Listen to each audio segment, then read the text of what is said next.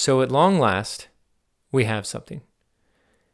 Even though I told myself this would never happen again, I did have to record this episode multiple times. In this case, four or five times. And just because I said it wouldn't happen again didn't mean it wouldn't happen again. But instead of just dwelling on that too much, I actually kept going and kept going, and even some of the ones I edited. But it's funny because I can't tell you exactly what this show is, but I know when an episode has what it is that I want it to have and when it doesn't. And that's the easiest way to put it without all the, you know, extra little bells and whistles. It was that I didn't have an episode I liked. And the funny thing is, is that this is episode 60. So it is episode 60 of Psychotherapy with Jet Dunlap, in case I didn't put that out there at the beginning, which I didn't. I knew I didn't. But it's funny that it happens in the round numbers because even my first episode attempt, I didn't remember this was episode 60, which is a first because usually I'm quite aware of milestones. That's how I motivate myself to keep going and to stay on track. But I didn't this time. So enough of that BS. This episode is about me and almost the struggle that I had to do this. It is about externalizing those internal battles you are having that you keep dwelling on. It's about taking the stimulus of something that occurred that hurt you or pissed you off or you felt you missed out on on life and saying, I've learned this about it and now it's time to move on. The experience no longer serves me, and all that matters is that I go on to the next thing and not dwell on what I did wrong. What basically had been going on with me in this show and my writing, which has kind of come to a stop because of a lot of the energy that I've been going with in the show and other things. I mean, I've been busy, I had another job, but I let it infect other parts of my life because I was analyzing why I wasn't able to do it. And I talked to my wife and I talked to anyone, or I'd just be sitting there writing, going, What am I doing wrong? And what I was doing wrong was thinking about what I was doing wrong instead of just doing it again and doing it again and doing it again and doing it again. So that's what this episode is about. I think it's pretty dang okay. And uh, you can take that to the bank. And I definitely feel it is good enough to wear the brand of psychotherapy. So, with that said, I'm Jet Dunlap. You already heard the name of the show, and that episode is going to start right now.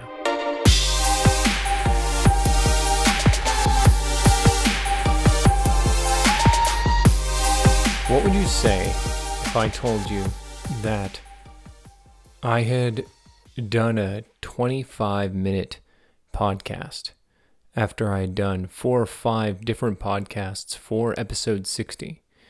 And when I finally had one that I thought I didn't hate, and then I looked over at my recording device and I saw on my Tascam recorder a blinking record light. And for those of you in the audio world, that meant that my record was in a state of pause. And that meant that the 25 minute episode I had recorded was actually a zero minute episode of nothing. Longtime listeners, and sometimes I feel deeply sorry for you. And then I realize that repetition, oh, repetition, is the only way we ever learn anything, and I feel less sorry. But those of you longtime listeners will remember that very often I hit a little bit of a bottleneck in my show. And that bottleneck is that certain episodes, as if they are in some kind of Twilight Zone esque situation, and of course I am referring to the Rod Serling version of Twilight Zone, as if they are in some kind of vortex, I can do as many as I possibly can try, and none of them come out right. And you're thinking to yourself, well, Jet, what is right? I've heard many of your episodes, and they all sound a little different. Well, sure, that's true. They all should. But I know when one has a message or an idea or a story or a theme that works. And there's very little else I could say about that because they are all so different. But the ones you actually hear, with the exception of a couple, are exactly what I want that episode to be. A lot of it has to do with something I talk about often, which is flow state, in the sense that I am in a pattern where I feel that the things and ideas that I am saying are exactly what needs to be said at the moment. And sometimes I just accidentally touch on a subject that resonates and I feel is a great thing for my audience to listen to at the moment. So, what I do with that frustration ends up being important. And in this case, I did what I usually do I got really mad. and I stopped myself from taking down on the people around me. I did work out, which has been a really good system. And then I did it again. And then I did it again. And then I did it again. And every time that I hit this kind of impasse, I find it transfers into other parts of my life. So, for instance, this bottleneck I've hit in my podcast has also affected my writing. Whereas from about the earliest part of November, I started writing my original screenplay, which I told you folks, hey, Jet's going to write a screenplay and he's going to be done in a month. And as you guys know, it was done in 16 days. Then I started doing the second run through of that, and I did that pretty rapidly. Finished that, and then started another screenplay. And I'm at about page 20, and I've been about at page 20 or 21 since I started having issues with getting the podcast to be finished. that's not exactly that's not exactly the best structure there. So they kind of affected each other. And then what happens is that snowballs and I start going, what else am I doing wrong? Well, it happens unconsciously. I start analyzing what else I'm not doing right. And then it comes, don't I have to do this? Aren't I neglecting this? Is this relationship the way it should be? Does this person owe you anything?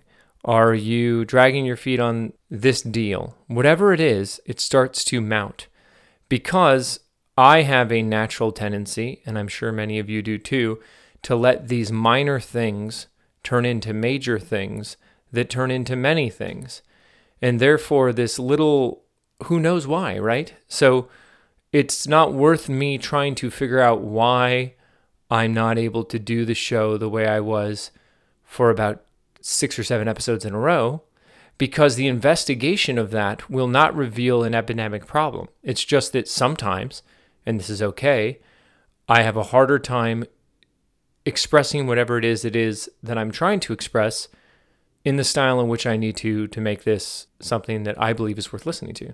And that's the only reason. I want to have some kind of larger reason so I can deem it as something that is epidemic or something that is an issue with my personality or my system so that I can say, okay, here's what it is, and this is how I want to fix it. But the human condition is very rarely like a check engine light on a car, you know?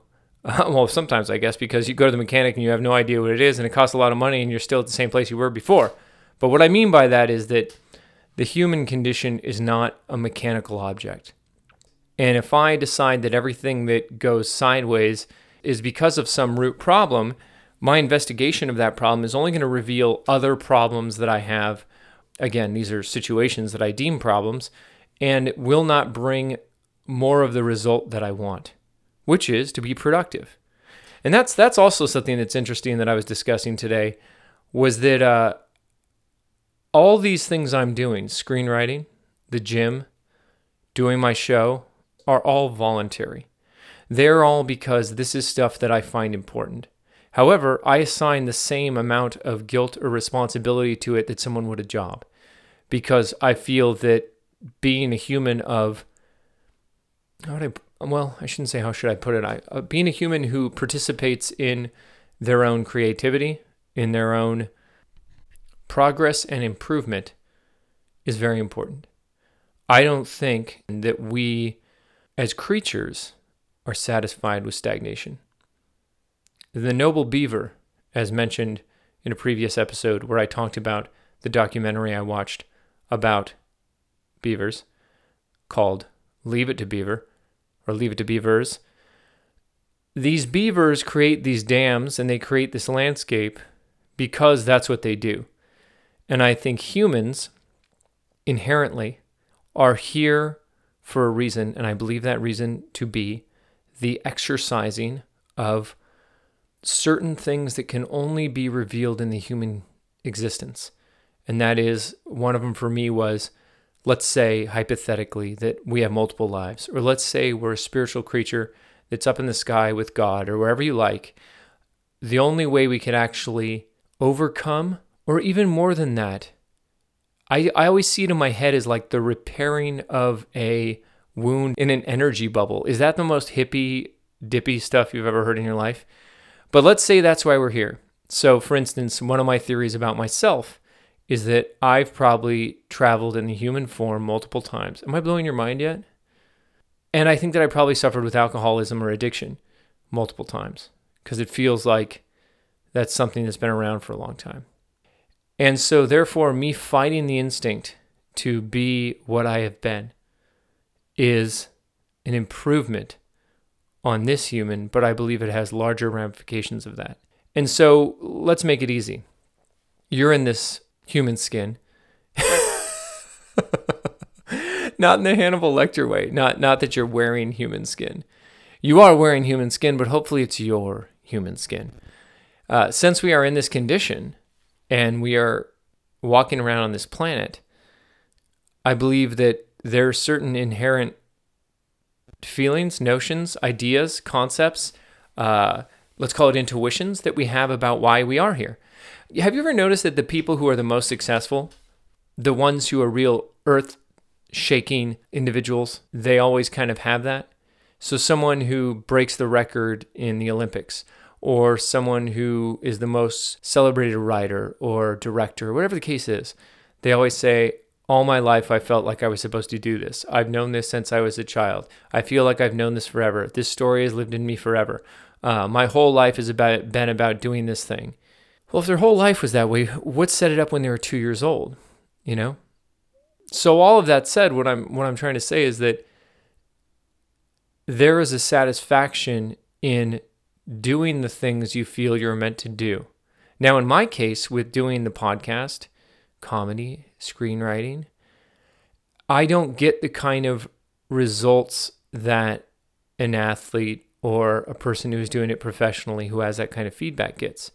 However, that even saying that is kind of a narrative to suit my sadness, right? Oh, I'm doing all this for myself and no one sees it and no one likes me and I'm a poor little kid. Truth be told is that I've been screenwriting for in in earnest. I mean, I mean, I've been doing it for years and years and years. I've written little TV stuff, webisodes, weaponsodes, weapons, we, weapon, weapon again, webisodes. I've done screenwriting with people, with ensembles and writers' room stuff. But my own finished screenplay from beginning to end just happened in November. And what do I expect? To be Aaron Sorkin? I shouldn't. And then as far as the podcast, I have now 60 episodes. And I have been hesitant in the promotion of this show because I felt that was right in the sense that I didn't want it to be about promotion. I wanted it to be about I don't know, I wanted it to kind of organically grow so that it wasn't about me trying to get new listeners and not trying to find hot topics that are hitting the news right now to capture people or having radical opinions that uh, get people to hate it or love it, right? I didn't want that to be the motivation for this. I say all that to say that my expectations for the results can't be the same as someone who has written 50 scripts or been in the sincerely in the writing industry for 20 years and that if I had the expectations of excellence or some kind of tremendous breakthrough, it wasn't going to happen in something that is so recent. I do it because I like it and I feel I should.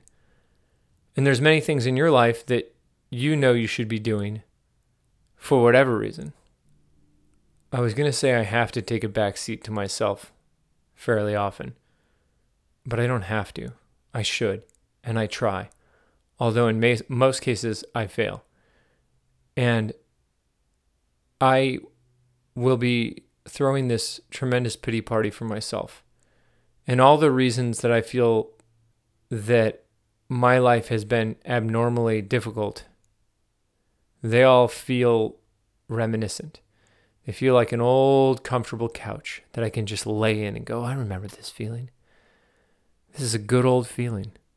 For someone like me, I feel more out of place when I'm in a situation where I might even be quote unquote happier, but that's foreign to me. So, one of the examples I've used before is that I'll go and I'll do something, and then it isn't until the thing is done where I go, that was pretty fun, right? Because at the time of what was supposed to be fun, my brain was a little bit overwhelmed with the idea of a different sensation that I'm accustomed to. Now, me feeling like I'm uniquely bad or uniquely cursed is something that I try so hard every day to take a back seat to and go, take a breath. What was it you were saying yesterday about your life? right? So it's usually one day I'll be feeling like I'm on top of the world, and then the next day I feel far less than that. And it hurts to go through that. And any really long, elegant explanation doesn't change that sensation that from one day to the next, I will feel so different. And this happens to everyone. The little circumstances that come up. And most of the time in my life, it's when things slow down and I am forced to have a panoramic view of what's going on. And my future doesn't have a lot in front of it that stimulates me. And that's kind of what goes back to the beginning of the episode, which is that I believe as humans, much like the beaver and no other example, as if as if there there isn't scores of examples of different animals that aren't the human, that we thrive under the utilization of our utility and our talent. I think that when you're not able to exercise that, you have to do something else a lot to ignore it. And my show, because I spent a lot of time kind of backtracking, but my show is aimed towards, and it really should be written down somewhere for me to look at. My show is aimed towards trying to get you to realize those things. Because for all the things that I deal with emotionally, I do not in any way regret the decisions I've made to try and pursue what I believe I was put on this planet for. And the pursuit, interestingly enough, is the only thing I can control. And that hurts me even to say, because that feels like I'm relinquishing control of the uh, eventuality.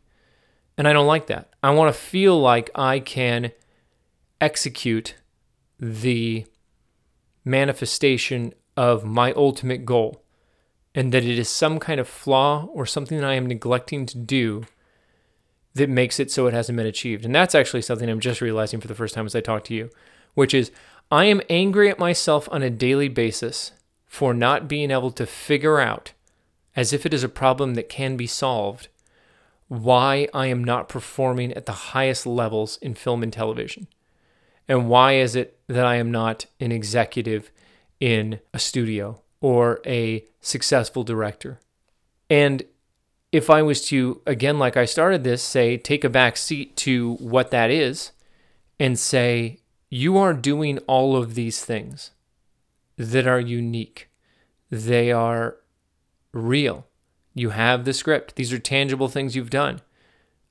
Give yourself credit for that if you've listened to this show, you've heard the hundreds of examples. But if you haven't, I spent a good 10 years pursuing it as hard as I possibly could, as much as I knew how. You know, a lot of my limitations were at my uh, pool of influence and not going through a school like USC and not having the exposure to things that other people did, but as much as I could. So it's not even worth describing the things I was not able to do because how would I have known how to do them if I wasn't exposed to it, right?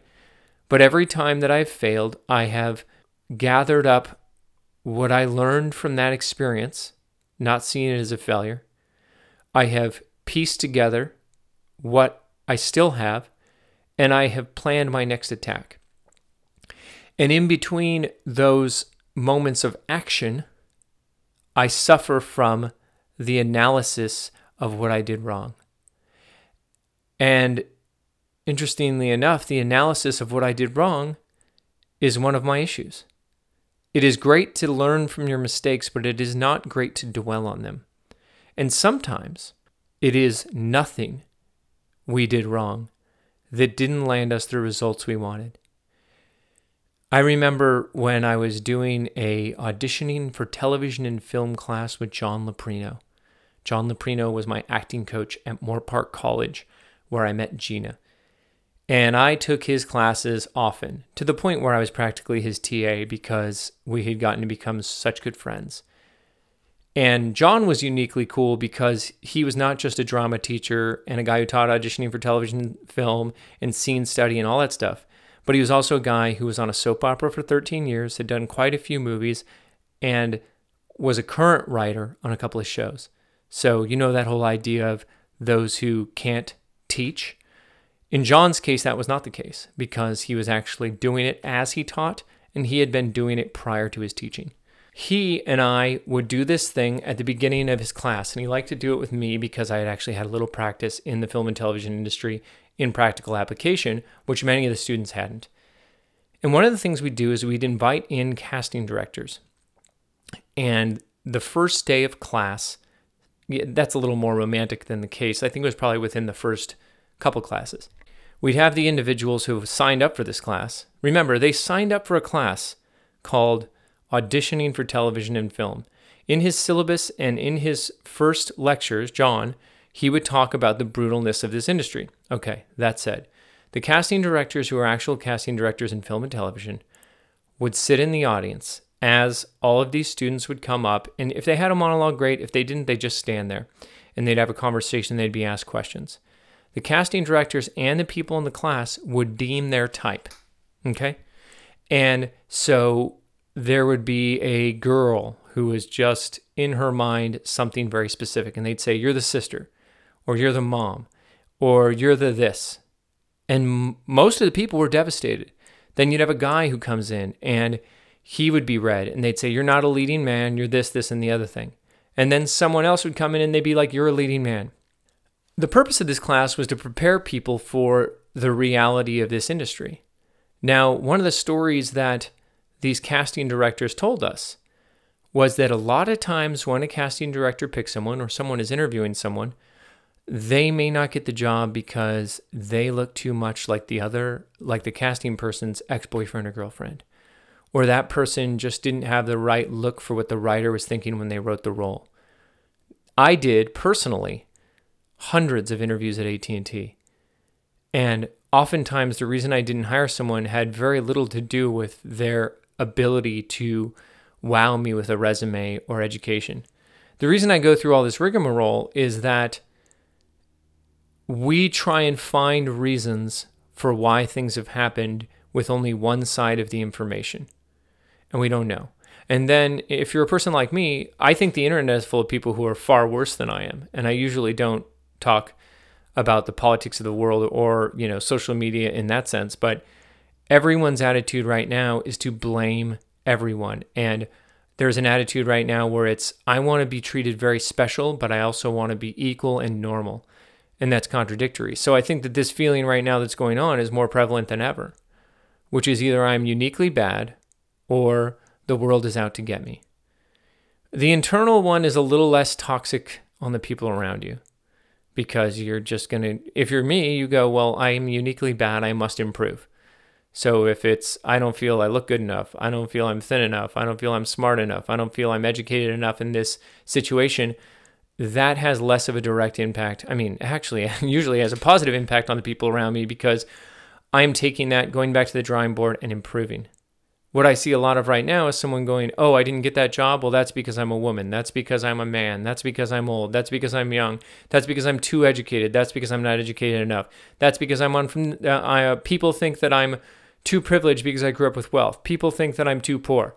All those things play in your excuses, but that's what they are. The truth is, spending a lot of time on the reason why a thing didn't happen is kind of useless. And there is an analysis. They used to say it when I, I used to well, still am, a consultant for a lot of companies from aeronautics, aerospace, not only aeros, but uh, wedding entertainment companies, and uh, even down to skincare companies. I do consulting. And what they do after a pitch went on, they do something called a post-mortem. And one of the things I always told them is I didn't like the idea of it being a post-mortem because that conjured up some kind of like, obviously, what the word comes from, which is this opening up a human and figuring out what killed them. Uh, but it was, you know, an exit interview or an analysis after the fact. And you'd figure out what your initial issues were with the one side, which is your side, figuring out why you didn't get the bid, why you didn't get the job. That is fine. So just saying, okay, this happened, it's not the universe's fault, the world's fault, or my fault. I have learned this from this. Now I will take what I learned and I will stop thinking about it. The point is, I've been going through that. And so I shared it and I learned something and it brought up so many points and examples in my life that I had already overcome this. But I wasn't able to articulate those to myself mentally until I actually said it audibly. You know, a lot of people think on paper, and I do that as well. But thinking out loud is important too. And sometimes you can just talk to yourself just to see if what you are feeling and dwelling on is actually worth that. Is the dwelling, is the horrible feeling about something you did wrong that you haven't figured out what the reason is? Or have you already figured out the reason and you're just dwelling on it because that stimulus, that torture is familiar to you? I say don't do that. I say feel better. Figure it out and move on. I am out of those good old fashioned words. So, from Jet Dunlap and psychotherapy, I hope this helped. Thank you so much. And congratulations to me on episode 60. Talk to you next time.